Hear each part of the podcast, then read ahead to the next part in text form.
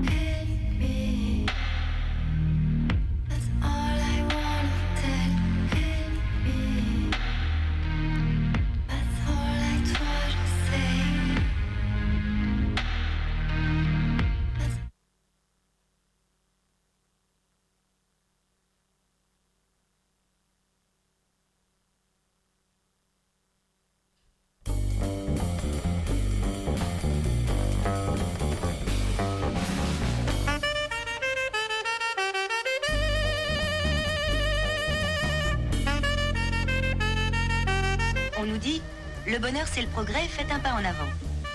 Et c'est le progrès, mais ce n'est jamais le bonheur. Alors si on faisait un pas de côté, si on essayait autre chose.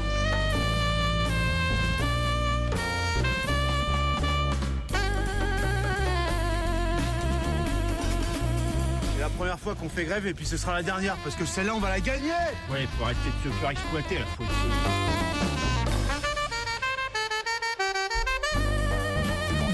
ont fait, ont donné de leur sueur, donné de leur santé, ou même souvent de leur vie, pour faire faire des bénéfices à, une entreprise. Et que quand vous avez des actionnaires qui prennent cet argent, qui se le mettent dans les fous, vous comprenez On est dans un système pourri. Ce que le gouvernement est en train de faire, c'est une catastrophe sans nom. On est en train d'écraser la liberté d'expression, on est en train d'écraser les droits, les libertés des salariés, et tout ça, ça cache en réalité la casse du code du travail qui arrive avec Macron, et tout ça sous couvert de l'ultralibéralisme et du travail pour tous qu'à un moment donné, il va forcément se passer quelque chose parce que les gens vont pas pouvoir continuer à s'écraser. Qu'est-ce que tu fais? La révolution Démobilisation générale, huitième exercice préliminaire. Aujourd'hui à l'heure dite, on s'arrête, on se parle. Comment tu l'as su, toi? J'ai entendu au poste. Bah oui, moi j'ai toujours entendu annoncer les exercices préliminaires à la radio. Alors les types de la radio sont avec nous C'est pas qu'ils sont avec nous, c'est qu'on est partout. Moi je trouve qu'il y en a un petit peu marre des préliminaires. Bah allons-y, arrêtons tout pour de bon.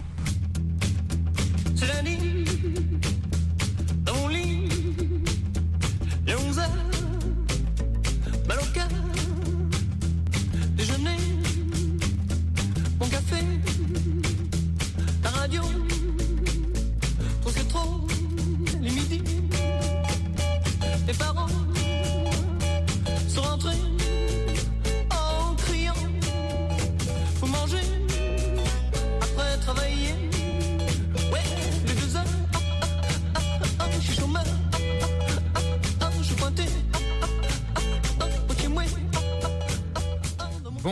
Bonsoir. Bonsoir. Vous êtes bien sur le Canu Info du lundi 11 octobre et on est ravis de vous retrouver pour une super émission. Et on va commencer à l'international avec un sujet sur euh, le procès de l'assassinat de Thomas Sankara pour ensuite euh, passer à la frontière entre la Bosnie et la Croatie qui est le théâtre de violence. Et puis après, on aura un dossier au national sur le contre-sommet France-Afrique qui a eu lieu ce week-end à Montpellier avec une invitée du CSP 69. Mais pour commencer, on va inaugurer les traditionnelles brèves. Oui, donc euh, à commencer par ce qui, ce qui, va se passer jeudi au tribunal judiciaire euh, de Paris. Euh, où vont passer en procès deux personnes issues de collectifs qui, durant la crise du Covid, avaient organisé des réseaux de solidarité allant de la fabrication de masques à des distributions alimentaires.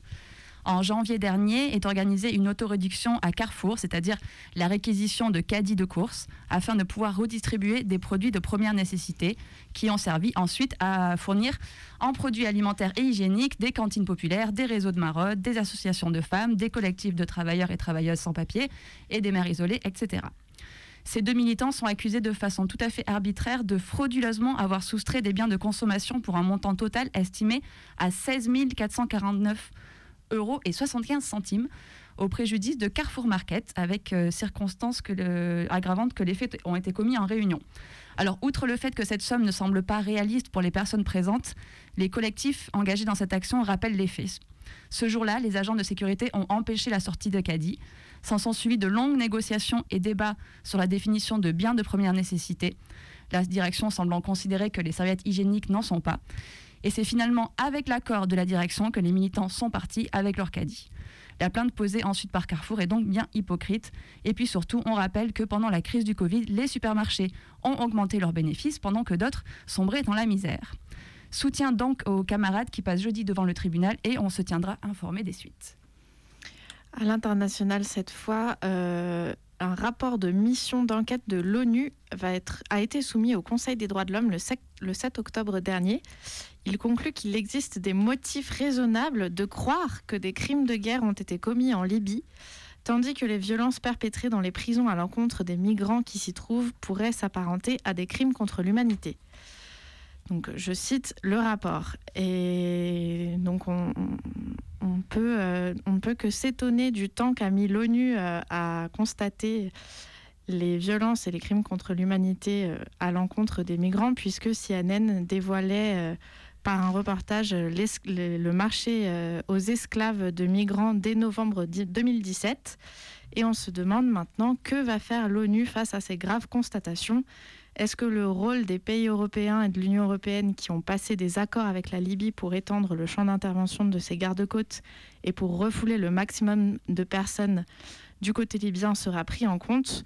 On rappelle quand même que euh, depuis 2013, l'UE a un accord euh, avec la Libye pour former une expertise militaire libyenne sur les côtes. Et en 2015, l'opération Sophia a été la première opération militaire contre les exilés au niveau européen, dont l'objectif était d'intercepter et de détruire les vaisseaux utilisés pour la traite de migrants. Et puis, euh, on rappelle aussi qu'il y a non seulement des accords entre la Libye et l'Union européenne, mais aussi des accords bilatéraux, notamment un accord entre la Libye et l'Italie, qui euh, a passé un premier accord appelé Mémorandum en 2017, qui a été renouvelé pour trois ans fin 2019, sans aucun changement. Au terme de cet accord, l'Italie aide aussi les autorités maritimes libyennes à intercepter les embarcations en mer et à renvoyer leurs passagers dans les centres de détention en Libye, dont euh, cette fameuse mission d'enquête de l'ONU dit pourtant que euh, le sort subi dans ces centres par les migrants est intolérable et relève de crimes contre l'humanité. Et puis encore à l'international pour ces brèves, euh, des mouvements de grève conséquents au Brésil et en Afrique du Sud, euh, à commencer par l'Afrique du Sud où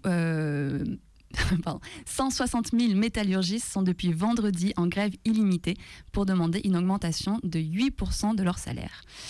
160 euh, 000 grévistes, c'est dans un secteur qui en emploie 190 000, donc c'est énorme. Les salariés se plaignent de ne plus pouvoir vivre avec leur salaire actuel et ont déjà refusé euh, l'offre d'une augmentation de 4% des salaires, puisque cette augmentation ne couvre pas l'inflation effective entre 2020 et 2021. Tandis qu'au Brésil, ce sont 4000 ouvriers de General Electric qui sont en grève pour presque les mêmes motifs.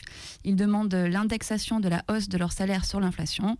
À savoir que General Electric a fait un bénéfice de 6,4 milliards de dollars en 2020 et malgré ça, euh, elle refuse toute augmentation de salaire pour les ouvriers et menace même de délocaliser.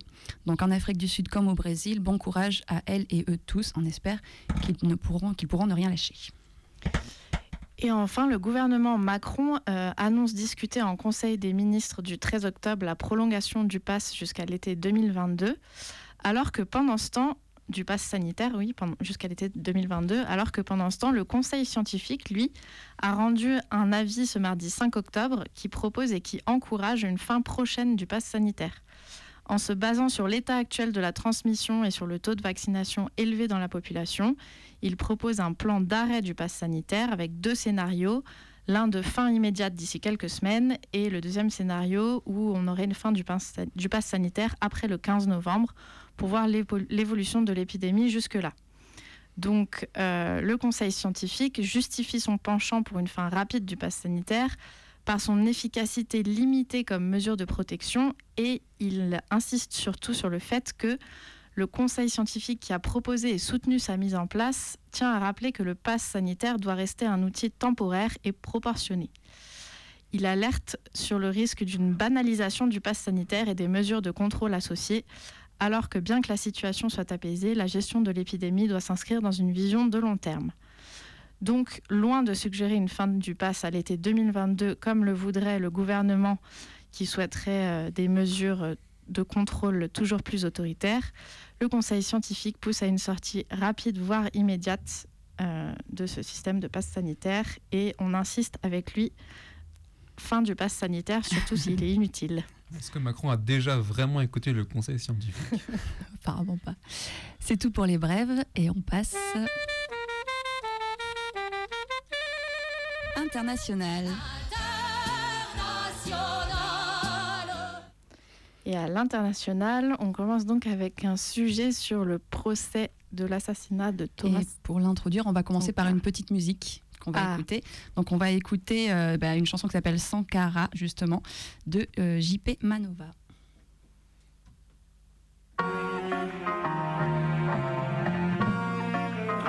Les masses populaires en Europe ne sont pas opposées aux masses populaires en Afrique. Mais ceux qui veulent exploiter l'Afrique, ce sont les mêmes qui exploitent l'Europe. Nous avons un ennemi commun.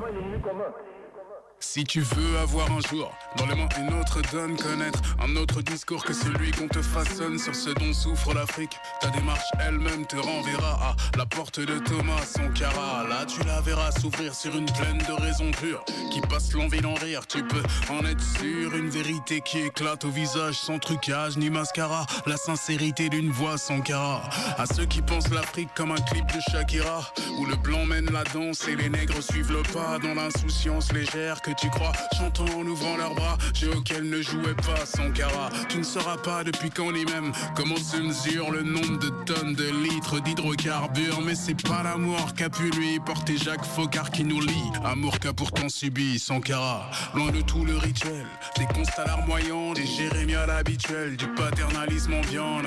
C'est un regard dans les yeux qui provoque l'embarras d'un Occident pernicieux. Sankara, si tu penses que la misère en Afrique est inhérente au fait que le nègre il serait trop fainéant. Oh, apprends comment tes dirigeants régentent le néant d'un continent et tu apprends son cara. Pas du genre de ces petits chefs pleins d'apparat qui défilent en voiture blindée à la parade. Ni un illuminé, ni un pharaon, un prophète ou un marat. Un soldat du Burkina, Sankara. On Équilibre en faveur des tenants du pouvoir financier, équilibre au détriment de nos masses populaires. Non, nous ne pouvons pas être complices.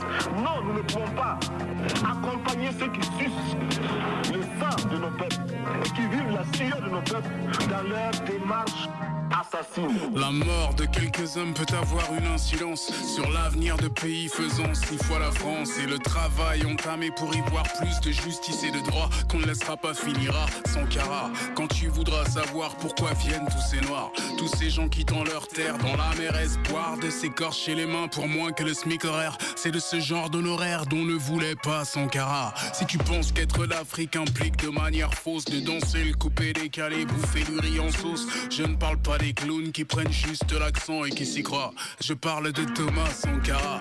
Le sang se déshydrate, le pétrole se raffine. Si tu te dis comme squat que l'État assassine, cherche un peu et tu verras. C'est pas un secret d'État. Sans ça, le Mumba l'Aurélia Sankara. Si tu veux voir autre chose que la mort et ses vestiges, ces présidents qui s'arrosent pour leur seul prestige. Vampires de leur peuple, commerçants des richesses et du sang, embarrassés par le cran de Sankara. S'il faut mentionner un chef d'État africain dont il fallait se souvenir, dont on se souvient pour n'avoir pas rampé devant l'hexagone, lui abandonnant les siens pour un trône, ce serait bien Sankara. Si tu veux avoir un jour dans les mains une autre donne, connaître un autre discours que celui qu'on te façonne sur ce dont souffre l'Afrique, ta démarche elle-même te renverra à la porte de Thomas Sankara. La Bible, le Coran, ne peut pas servir de la même manière celui qui exploite le peuple et celui qui est exploité. Il faudrait alors qu'il y ait deux éditions de la Bible et deux éditions du Coran.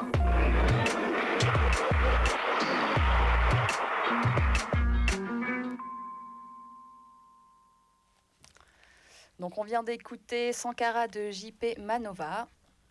Vous êtes toujours sur Radio Canu 102.2. C'est le Canu Info du lundi. Il est 19h16. Et on va passer maintenant à donc un sujet sur le procès de l'assassinat de Thomas Sankara. Oui, un seul héros, Sankara. Le procès des assassins donc de Thomas Sankara et de 12 de ses camarades s'ouvre enfin ce lundi, à Ouagadougou, au Burkina Faso. Mais qui est donc Thomas Sankara? Retour dans les années 80 sur quatre années de révolution burkinabé. Le 4 août 1983, Thomas Sankara, aidé par les organisations de gauche clandestines et marxistes, prend le pouvoir. Entre 1983 et 1987, le capitaine Sankara a mené une politique révolutionnaire audacieuse qui a fait chanceler les grandes puissances occidentales. À travers son Conseil national de la Révolution, il a esquissé l'horizon d'un nouveau type de développement anti-impérialiste, avant tout centré sur l'amélioration concrète des conditions de vie de sa propre population. Idéologiquement, Sankara est devenu une figure de proue du panafricanisme et de l'anti-impérialisme, mobilisé encore aujourd'hui à chacun des grands soulèvements que traverse le continent. En prenant les armes en 1983, Sankara entendait d'abord arracher son pays de la dépendance financière et néocolonialiste à la France et aux grandes organisations monétaires internationales comme le FMI ou la Banque mondiale. En parallèle d'un combat anticorruption acharné et appliqué euh, au sein de l'État burkinabé à travers des tribunaux populaires, l'une des grandes réussites de ces quatre années de révolution sociale et économique a été la transformation des conditions de production agricole qui ont permis de faire face au déficit vivrier. En, en, renversant les rapports d'investissement entre la ville et la campagne, Sankara a beaucoup misé sur la paysannerie pour transformer les rapports sociaux et mener une politique de distribution des richesses. D'une manière générale, Sankara a tenté de mettre sur pied un modèle de développement économique auto-centré qui s'appuie surtout sur l'agriculture vivrière, on l'a dit, mais aussi sur la petite manufacture, ainsi que sur un maillage serré d'associations et d'ONG qui euh, ont aidé à la limitation des importations. D'un point de vue administratif, Sankara a pris le risque de défier les structures de, des chefferies traditionnelles en implantant des comités de défense de la révolution dans chaque village qui étaient censés garantir une participation à la démocratie directe, même si au cours des années, il faut bien le reconnaître, ces comités sont devenus de plus en plus euh, autoritaires et répressifs. Durant ces quatre années, donc, euh, il a participé à une remise en cause profonde des paradigmes économiques et sociaux alors en place.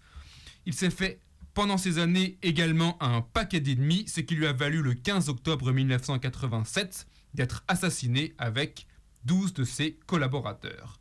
Depuis, qu'est-ce qui s'est passé? Depuis, c'est le régime de Compaoré, qui était alors l'ancien ministre de la Justice, qui euh, a régné sur le Burkina Faso jusqu'en 2014, donc de 1987 à 2014. Et pendant cette période, donc pendant la période du régime de Compaoré, il n'y a eu que des bâtons qui ont été mis dans les roues de toutes les enquêtes qui visaient à éclaircir les circonstances obscures de l'assassinat de Sankara. Et bien qu'une puissante campagne qui s'appelait Justice pour Sankara a été mise en place, aucune avancée concrète n'avait eu lieu. Jusqu'en avril 2008, pour preuve, le certificat de décès de Sankara établissait, et oui c'est pas une blague, une mort naturelle. Il aura donc fallu attendre l'insurrection au Burkina Faso de 2014 qui a précipité la chute de Compaoré pour que soit réouverte l'instruction judiciaire et qu'on puisse un peu avancer sur le procès qui commence donc aujourd'hui. Depuis, donc depuis 2015, depuis la réouverture de l'instruction, il a été prouvé que c'est la garde rapprochée de Compaoré qui constituait le commando qui a liquidé Sankara. Les tueurs seraient même partis du domicile de Compaoré, qui était donc, on l'a dit, alors ministre de la Justice. Reste à savoir d'où venaient réellement euh, les ordres. Et c'est un des enjeux principaux du, procès. Aujourd'hui, le procès s'ouvre en réalité sur deux absents. Sur le chef du commando euh, qui a assassiné Sankara, Yacinthe Kafando, est toujours en fuite et l'accusé le plus attendu, attendu l'ancien président Blaise Compaoré lui-même, a été exfiltré par qui? Par les troupes françaises lors de l'insurrection populaire d'octobre 2014. Depuis, Compaoré s'est réfugié, lui, en Côte d'Ivoire, bien loin des procès et bien loin d'être inquiété. En revanche, le général Gilbert Diendéré, qui dirigea les opérations, ainsi que Jean-Pierre Palme, alors chef d'état-major de la gendarmerie, seront, eux, bien présents au procès avec 11 autres prévenus. Au-delà de ces différents individus se pose aussi la question de l'intervention des puissances étrangères impérialistes dans ces opérations de liquidation. Sankara s'était fait de nombreux ennemis dans la région. Il y avait tous les autocrates ivoiriens, libyens et togolais qui ont bien profité de cet, de cet assassinat qui coupait court à toute la contagion révolutionnaire de pays en pays. Mais aussi en dénonçant le système de la dette, en dénonçant le franc CFA, en étant en faveur de l'autodétermination du peuple calédonien, Sankara menaçait l'ordre france-africain dans la région et évidemment, il a bien fait chier Mitterrand et Chirac à l'époque. Espérons donc que ce procès soit une occasion de plus pour mettre en lumière les responsabilités des puissances occidentales dans les gestions néocolonialistes des pays africains. Et on enchaîne toujours à l'international avec un sujet sur les frontières entre la Bosnie et la Croatie. Oui, voilà, on va euh, beaucoup parler donc de la pratique du pushback euh, qui consiste à repousser euh, à la frontière des personnes qui chercheraient à la traverser sans leur demander euh, d'où elles viennent, ni pourquoi elles viennent, ni, si ce sont des demandeurs d'asile. Et on va en parler plus particulièrement sur la Croatie. Euh, donc ça remonte un petit peu évidemment. En mai dernier euh, déjà, euh, l'ONG Border Violence Monitoring Network, qui comme son nom l'indique surveille et recense les violences commises aux frontières, avait rassemblé des informations dans un rapport qui portait sur les frontières grecques et croates. Dans ce rapport, les témoignages sont déjà glaçants et font état non seulement donc du non-respect du droit d'asile, puisque les personnes cherchant à rejoindre l'Union européenne sont régulièrement ramenées en Bosnie ou Serbie avant même qu'elles euh, puissent formuler une demande d'asile. Mais ces témoignages font surtout état de traitements inhumains, dégradants et d'actes de torture. Parmi les témoignages recueillis sur la frontière croate, 45% font mention, par exemple, d'une mise à nu forcée, souvent accompagnée de la confiscation du téléphone et de tous les effets personnels, pour ensuite obliger les victimes à traverser à nouveau la frontière à sens inverse, en sous-vêtements ou nus. Mais il y a aussi des coups de feu tirés intentionnellement à quelques centimètres d'un migrant immobilisé, à côté des oreilles, des pieds, et surtout des passages à tabac. Dans le rapport de l'ONG, on trouve ce type de témoignage sur des événements de mai 2020 euh, à la frontière croate. Là, je cite. Ils ont tiré à côté de nos oreilles pour nous intimider. Ils ne nous ont rien demandé, ils ont juste commencé à nous frapper. Le passage à tabac par cinq officiers en uniforme noir dure six heures. Je saigne, surtout à la tête.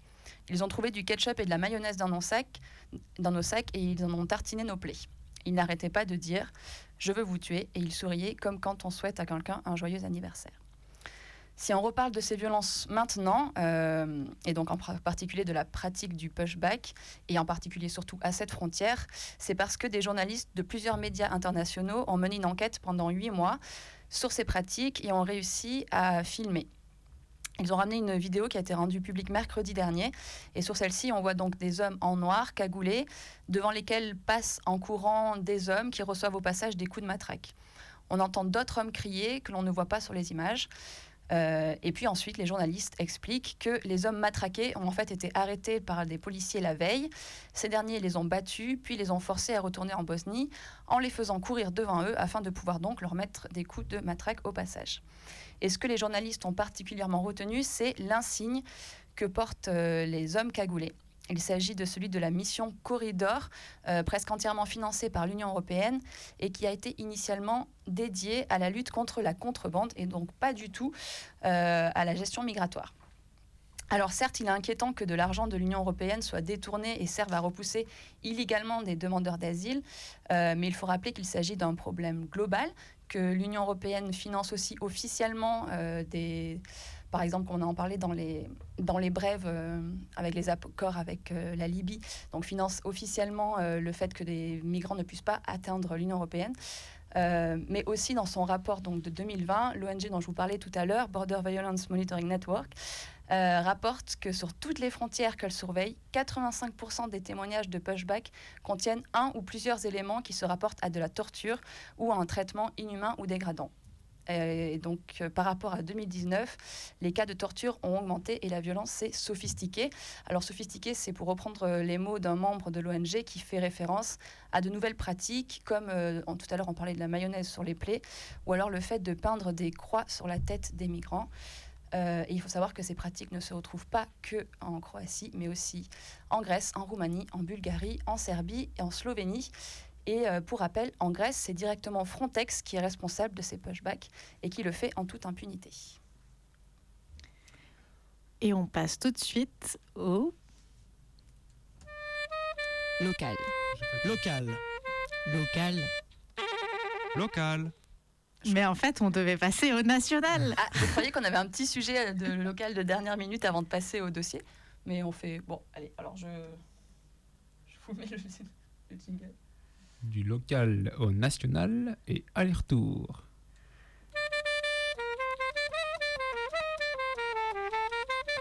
National. Et là, c'est national, donc. Et oui, au national, on a un gros dossier sur euh, le contre-sommet France-Afrique qui a eu lieu à Montpellier de jeudi à dimanche, puisqu'il y avait, euh, pour commencer, un sommet France-Afrique organisé par le gouvernement, notamment par Macron, vendredi 8 octobre à Montpellier. Et on a des camarades membres du collectif des sans-papiers de Lyon qui se sont rendus à ce contre-sommet et qui nous ont ramené un beau reportage qu'on va écouter tout de suite. Il est fini le temps des colonies. Il est fini le temps des colonies. Il est fini le temps des colonies. Il est fini le temps des colonies. Merci à toutes. Euh, c'est Najer, euh, membre du collectif CSP Lyon. Et avec Sarah, du coup soutien du collectif euh, CSP de Lyon, donc collectif des sans-papiers de Lyon. Euh, et moi, on, témoigne aujourd'hui parce que la semaine dernière, donc de, de jeudi à samedi cette semaine, on s'est rendu au contre-sommet euh, de la France-Afrique à Montpellier. Donc euh, juste pour vous expliquer, ce contre-sommet, il a eu lieu en réaction à un sommet Afrique-France qui a été organisé par euh, Macron et euh, par euh, le philosophe Achille Mbembe. Ce sommet Afrique-France, il voulait être un sommet sous une forme nouvelle, c'est-à-dire qu'il n'y avait pas de chef d'État invité, mais que des jeunes, enfin prétendument représentants de la société civile africaine. Donc il y avait des membres de la diaspora et des gens qui arrivaient de différents pays africains plutôt euh, profil euh, entrepreneur, euh, créateur, artiste, etc. Et donc l'idée, c'était que Macron s'adresse directement à la jeunesse africaine et échange directement avec elle, plutôt que de passer par des chefs d'État. Et donc, en fait, on voit que le but, c'était de se rendre un peu plus populaire auprès d'une jeunesse africaine qui est de plus en plus critique vis-à-vis de la France. Qui est, enfin, là, ça fait quelques années qu'il y a des manifestations anti-France et anti-présence française euh, très fortes sur tout le continent africain. Et euh, voilà, et donc l'idée du contre-sommet qui était organisée par des associations locales de Montpellier des associations nationales comme Survie et euh, les collectifs de sans-papiers de France, c'était de montrer l'hypocrisie en fait derrière cette forme nouvelle de sommet qui en fait n'était là que pour à nouveau prolonger en fait une influence française en Afrique. Et c'est pas parce que ça prend une nouvelle forme qui a l'air plus douce euh, que euh, ça n'est pas moins euh, Macron qui instrumentalise euh, euh, les, initiatives de la société civile euh, africaine. Et aussi pour mettre sur la table euh, les politiques d'immigration qui sont euh, absentes totalement des débats. Euh, donc les politiques euh, d'immigration de plus en plus dures, de plus en plus fermées. Et, euh, et voilà, et donc la question de la réciprocité des visas entre euh, la France et les différents pays africains, la question, des, la question de la régularisation des sans-papiers, etc. Oui, c'est ça, ça. C'est une, euh, vraiment une table qui, ils ont choisi le, le sujet qui, que eux, ils veulent, c'est-à-dire discuter. C'est pas, euh, c'est pas le, les sujets qui intéressent aux immigrants ou aux Africains ou, euh, aux sans-papiers ou bien euh, pour l'Afrique. Vraiment, c'est une continuation d'un euh, colonialisme euh, caché. Euh, du coup, moi juste, moi et Sarah, on a participé à cette contre-sommet, à ce contre-sommet du premier jour. Et je veux euh, discuter ou bien raconter un peu de, des événements qu'ils ont déjà passés. Dès les premiers jours, déjà, depuis euh, l'arrivée, il y a, il y a euh, vraiment un signe, un signe qui déjà définit la, relation, la vraie relation entre l'Afrique et la France. C'est-à-dire, il n'y a rien. Il y a, il y a euh, Macron, peut-être il semble qu'il y a un accord ou bien une amitié, ou bien, mais de- depuis le de, de, départ, depuis de- qu'on est arrivé à la gare, euh, on a trouvé que l'inverse. C'est une contradiction d'organiser ces, ces sommets. Euh, en descendant des trains, on trouve les policiers qui attendent les camarades et ils ont arrêté euh, huit personnes des collectifs de, de Paris. Ils ont amené directement euh, euh, euh, à l'hôtel de, la police, c'est-à-dire au commissariat. Et vraiment, moi aussi, j'ai descendu de train, je trouve euh, beaucoup de policiers qui sont en train d'identifier des gens. Je passe entre eux euh, euh, et je trouve les autres camarades qui attendent en haut. Ils me disent que euh, le dernier wagon euh, où il y a les camarades, ils ont tous arrêté. Et il y a le responsable du collectif de coordination 75, euh, M. Onzoman, et des autres membres de, leur collectif qui, qui ont les papiers des soutiens qui négocient avec les policiers, mais ils ont refusé de libérer les camarades. Et, et nous, euh, du coup, on a dirigé directement pour manifester euh, devant le commissariat de la police toute la journée, jusqu'à 17h ou bien 18h. Libérez nos camarades Libérez nos camarades Libérez nos camarades Libérez nos camarades Libérez Et on a manifesté euh, jusqu'à l'après-midi, jusqu'à 17h, avec des soutiens de Montpellier, avec de- de- de- de- des autres collectifs. Euh, jusqu'à la, euh, la fin, il y a une députée qui est de Montpellier qui a insisté de négocier avec les policiers. Et après, ils ont accepté de libérer euh, six euh, membres de ces- des collectifs des 75 et de Montreuil, mais avec le KTF et les RTF. Et les deux autres camarades qui sont restés, ils ont déjà passé au centre de rétention administrative, administrative des Nîmes. Et euh, du coup, euh, je sais pas, peut-être il pense qu'avec cette réaction, au début, il va nous euh, fragiliser ou bien reculer, mais, mais vraiment, même le camarade Antoine qui a sorti avec son tam-tam, il, il, il dit, il, il, il, il pense qu'il nous euh, nous décourage. décourage, mais à l'inverse, vraiment, il, il m'a donné le courage de, de, de, de, de, continuer notre lutte et d'avancer encore. Et nous aussi, vraiment, cette, cette réaction de, de, préfet de, de Montpellier a nous donné le, le, le, le courage aussi euh, l'espoir de, de- vraiment, il faut qu'on continue parce que vraiment, euh, si on recule, on, a, on, a, on, va réaliser rien.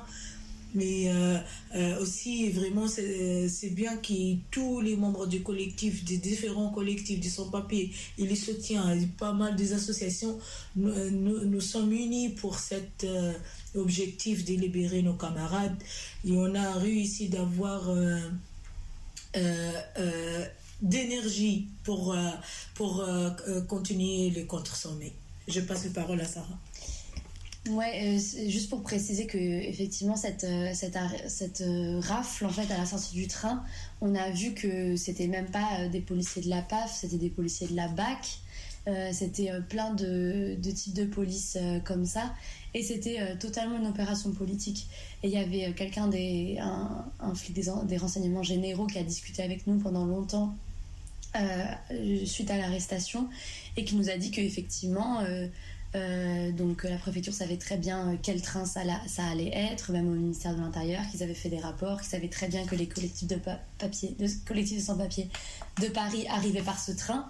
Et donc c'était totalement un acte politique et comme m'a dit Nager qui révèle très bien quelle est la vraie relation en fait euh, entre la France de Macron et les ressortissants euh, africains sur son territoire.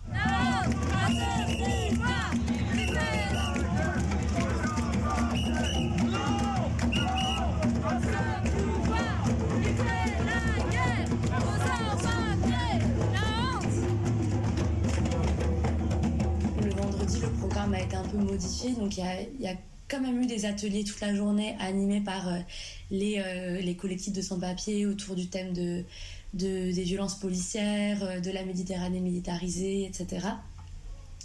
Et, euh, mais en même temps qu'il y avait ces ateliers, il y avait d'autres personnes qui s'organisaient avec des avocats pour monter des dossiers, pour contester les, les obligations de quitter le territoire et pour monter la défense des camarades qui étaient dans, le, dans les centres de rétention.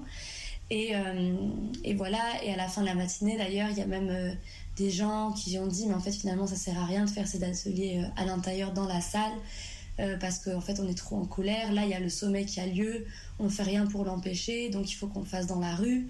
Et donc du coup l'après-midi on a fait des grands bateaux en carton et on a fait une déambulation dans la ville comme une petite manif sauvage et on allait faire les derniers ateliers dans la rue en fait place Jean Jaurès pour pour un peu dévoiler au grand jour en fait euh, cette euh, cette situation euh, insupportable en fait du, du- du traitement des, des camarades des camarades sans papier sur le territoire. Après avoir insulté nos gouvernements, après avoir hein. insulté le peuple africain, j'ai dit la France-Afrique, ce n'est pas pour cette jeunesse-là. La majorité de la jeunesse africaine est sous contrainte. Est sous contrainte. Les ressources minières, les minières sont exploitées par la France à travers les multinationales. Les immigrés, la jeunesse africaine est maltraitée sous les sols français par l'État. L'État raciste qui vote des lois racistes contre la cette même jeunesse africaine.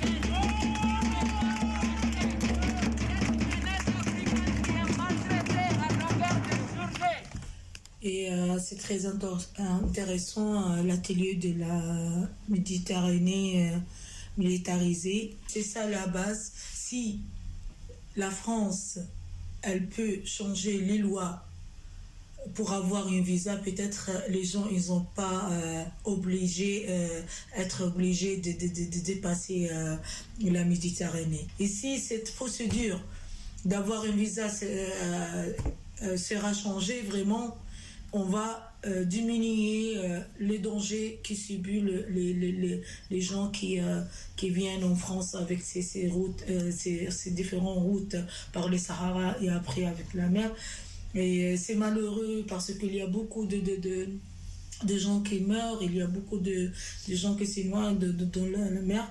C'est quoi la différence entre un citoyen français et un citoyen de l'Afrique? Qui est un citoyen français s'il décide d'aller, euh, euh, je sais pas, en Tunisie ou bien au Soudan ou bien, il prend son valise, il passe euh, sans difficulté. Et nous, euh, il faut qu'on fait un visa, il faut qu'on fait un dossier, il faut qu'on on, paye l'argent et tout. C'est vraiment, c'est, une- il profite. Il profite euh, la richesse de l'Afrique, il profite l'argent de la- l'Afrique, il profite, je sais pas, c'est-à-dire il, euh, il euh, gonflait la différence et les déséquilibres entre ces pays. Et aussi après, euh, on a aussi discuté de, de violences policières, qui même euh, aux frontières, je trouve des, pays qui attendent les, sans-papiers qui arrivent euh, par la mer avec des policiers qui la- l'attaquent, qui le prennent directement en prison, qui euh, c'est horrible. Il n'y a pas moi depuis l'enfance je, je, je, je- j'ai de ces droits de l'homme mais j'ai rien trouvé droits de l'homme ou bien la France euh, c'est euh, liberté, égalité, fraternité, mais je trouve rien. Qui euh, vraiment la, l'agressivité et l'inhumanité. Euh, je voulais juste ajouter un truc sur le, sur le sommet officiel parce qu'en fait, donc, comme c'était pas un sommet euh, de politiciens et qu'il y avait des organisations de la société civile, on avait aussi des camarades à l'intérieur du sommet, c'est-à-dire qui sont euh, dans des organisations plus institutionnelles mais qui soutiennent quand même notre lutte et notre cause. Et, et en fait, euh, du coup, dès l'arrestation des camarades euh, à la sortie du train, on a fait passer le message à l'intérieur pour faire remonter à Achille Membe, pour qu'il fasse remonter à Macron. Euh, Il y a eu une lettre ouverte qui a été écrite à Achille Membe, qui n'a pas réagi, mais en tout cas, on sait que... on sait que, que l'information est remontée à l'Elysée. Donc ça, c'est une bonne nouvelle.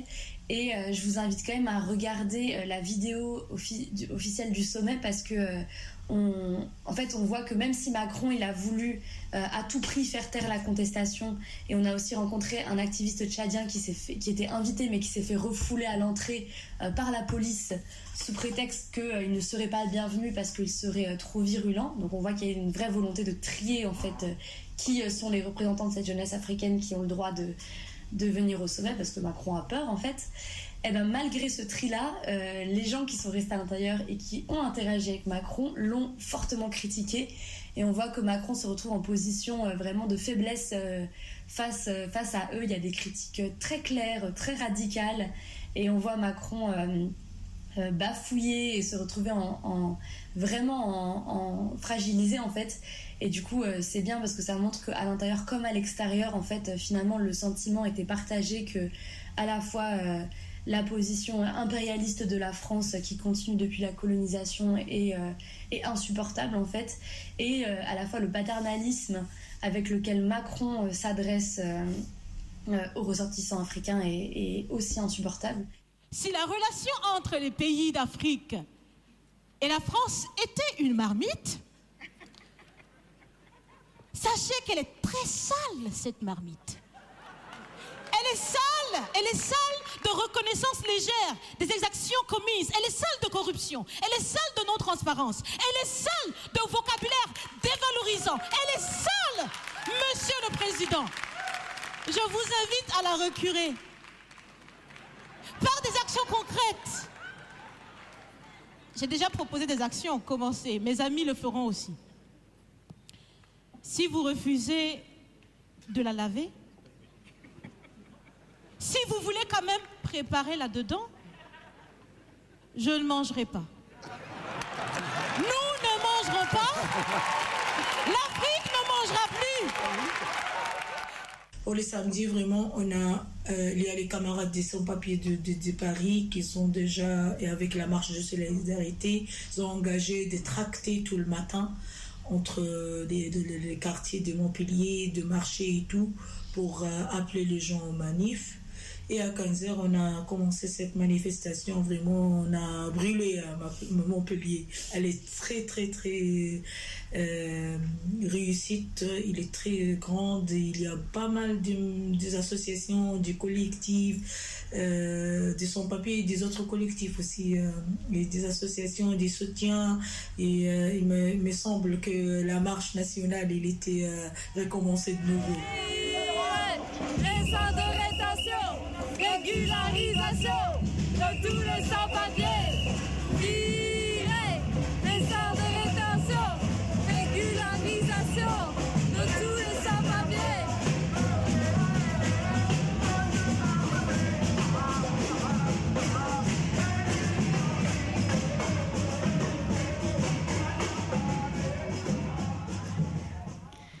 Et vous êtes toujours sur Radio Canu, c'est le Canu Info du lundi et on vient d'écouter un reportage réalisé par deux membres du collectif des sans-papiers 69, Sarah et Najet.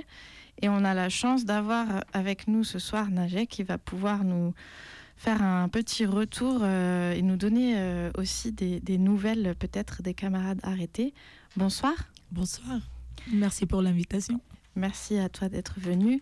Alors du coup, on a entendu dans ce reportage que euh, dès l'arrivée à Montpellier pour le contre-sommet, Il y a huit personnes qui ont été arrêtées et seulement six qui ont été relâchées. Est-ce que tu peux, mais relâchées avec des OQTF et IRTF, est-ce que tu peux nous donner un peu de leurs nouvelles euh, aujourd'hui? Oui, euh, les procédés de camarades euh, qui sont au centre de rétention de Nîmes. Et euh, aujourd'hui, le- leur procès. Mais euh, vraiment, il l'avocate, euh, elle a fait euh, aujourd'hui un appel. Et il devrait donc s'y avoir un nouveau, c'est-à-dire procès demain ou mercredi pour l'instant. Il n'y a pas vraiment, c'est, il, il était retardé pour, les, pour demain ou bien mercredi. D'accord, donc pour l'instant, ils sont toujours enfermés Oh, euh, au centre de rétention de Et- Nîmes. Oui, ils ont déjà publié même les contacts pour euh, si quelqu'un il veut, le, il veut contacter les camarades du du centre de rétention. D'accord, donc on peut contacter le centre de rétention de Nîmes Oui, pour euh, oui, exprimer notre solidarité oui, avec euh, les participants au contre-sommet qui ont été arrêtés dès leur sortie du train. Et euh, qu'est-ce que qu'est-ce que ça a créé comme effet cette arrestation dès la sortie du train? Est-ce que ça ça a eu des conséquences sur euh, les autres peut-être? Hum, Vraiment, euh, par exemple, euh, pour les camarades qui sont déjà arrivés à, Paris, à, Montpellier, on a soutenu tous les camarades jusqu'à qu'ils ont sorti. Mais le lendemain, il y a un deuxième groupe pour arriver à, Montpellier, mais ils ont, à la dernière minute, ils ont changé, c'est-à-dire ils ont changé les trains jusqu'à Nîmes. Ils sont arrivés à, de Nîmes par convoiturage, c'est-à-dire ils n'ont pas descendu à Montpellier pour éviter les risques. Et pour mes camarades aussi de Lyon, normalement, il y a deux camarades qui vont nous rejoindre pour la manifestation du samedi. Euh, pour, euh, ils ont reculé de venir. C'est-à-dire, euh, euh, c'est pour cela, euh, le, le jour de manifestation, que le soutien de solidaires euh, que nous rejoindre, moi et Sarah.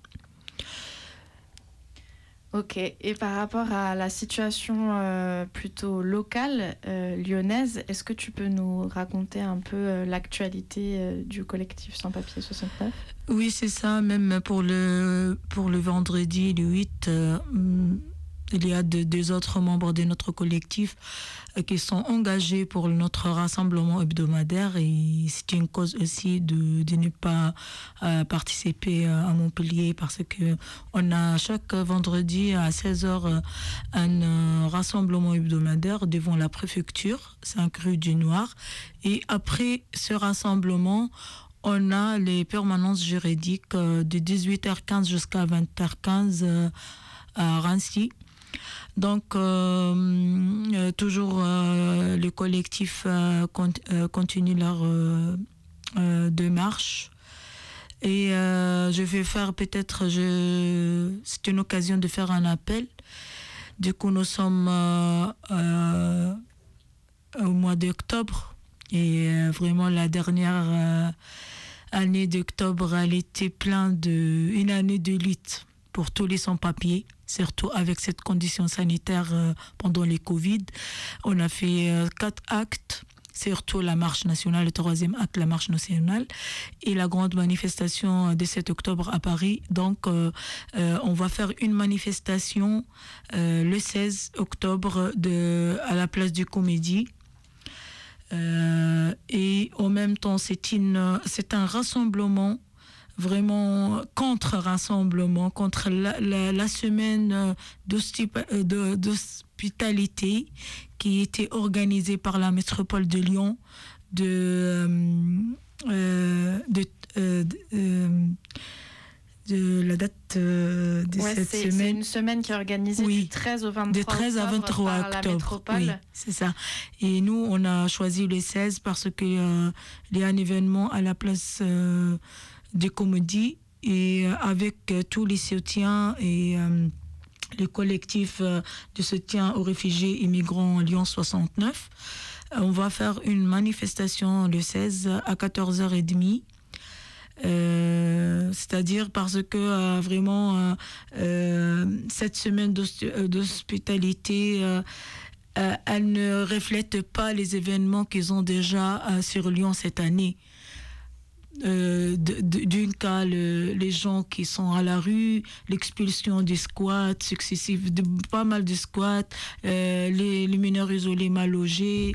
euh, et c'est pour cela, vraiment, on a organisé cette, euh, cette manifestation. Est-ce que tu, tu disais que du coup tous les vendredis le CSP fait des permanences administratives à la maison des Rancy Est-ce que tu veux, tu veux bien expliquer un peu qu'est-ce que vous faites, à quoi ça sert? Bon, euh, on invite euh, euh, chaque vendredi deux juristes et ils sont à la disponibilité, des sans-papiers ou bien des gens qui ont besoin d'avoir des renseignements pour leur procédure ou bien pour préparer un dossier ou bien pour leur cas. Même s'ils ont des papiers, ils ont des soucis, par exemple, administratifs et surtout pour les sans-papiers, les réfugiés, les exilés, les mineurs isolés et tout. Euh, quel que soit pour euh, la régularisation ou bien pour demander un logement digne ou bien pour euh, des problèmes avec un KTF ou bien de centre de rétention et tout, ça.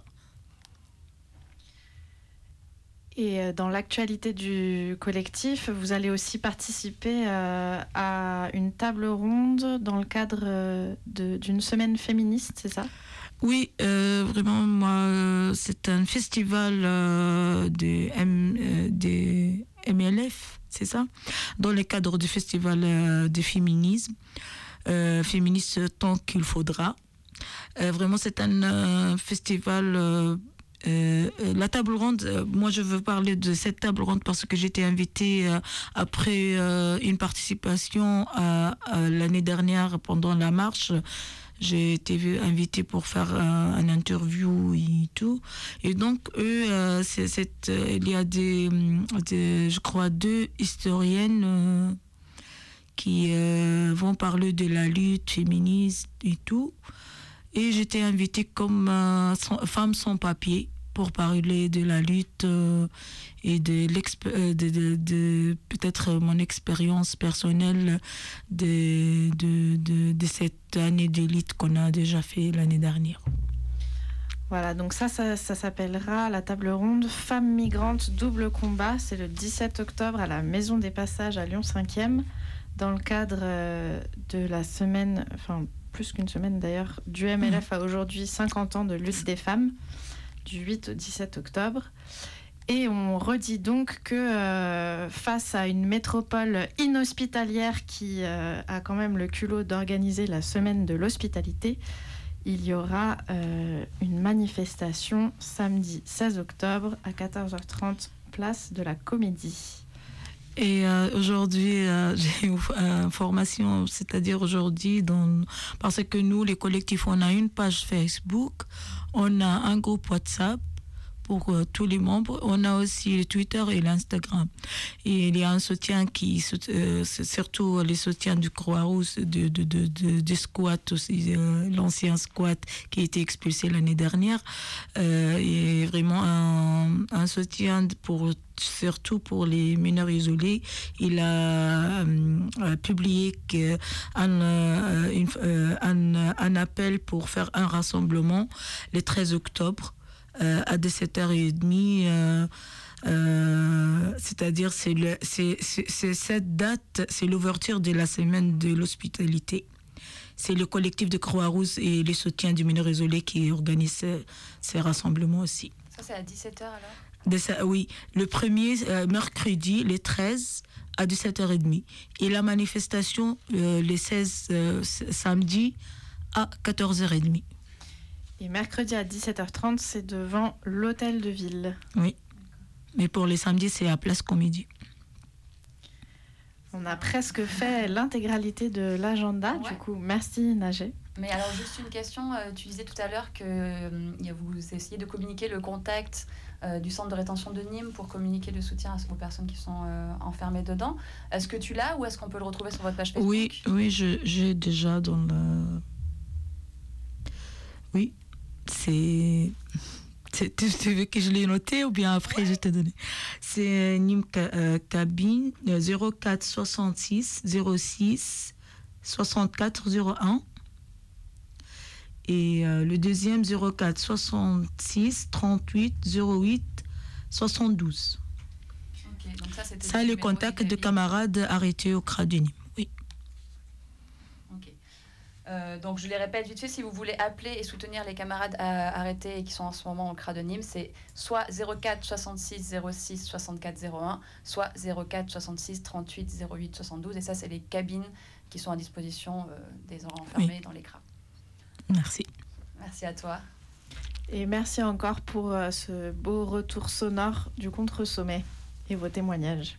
Merci, merci à vous tous. Du coup, on a le temps de faire un petit agenda, euh, à commencer par demain soir, euh, où il y a une soirée de soutien à partir de 18h au bar L'Amical, 31 rue Sébastien Griff. C'est une soirée de soutien aux sept personnes récemment inculpées pour leur engagement antifasciste.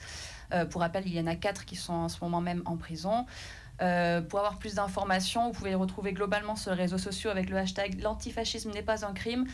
Euh, mais surtout sur euh, Facebook, euh, il y a la page du comité de soutien aux inculpés du 2309 et sur Instagram avec comité soutien 2309. Euh, Et peut-être qu'on refait une- un petit récapitulatif de toutes les dates donc pour cette semaine contre l'inhospitalité de la métropole.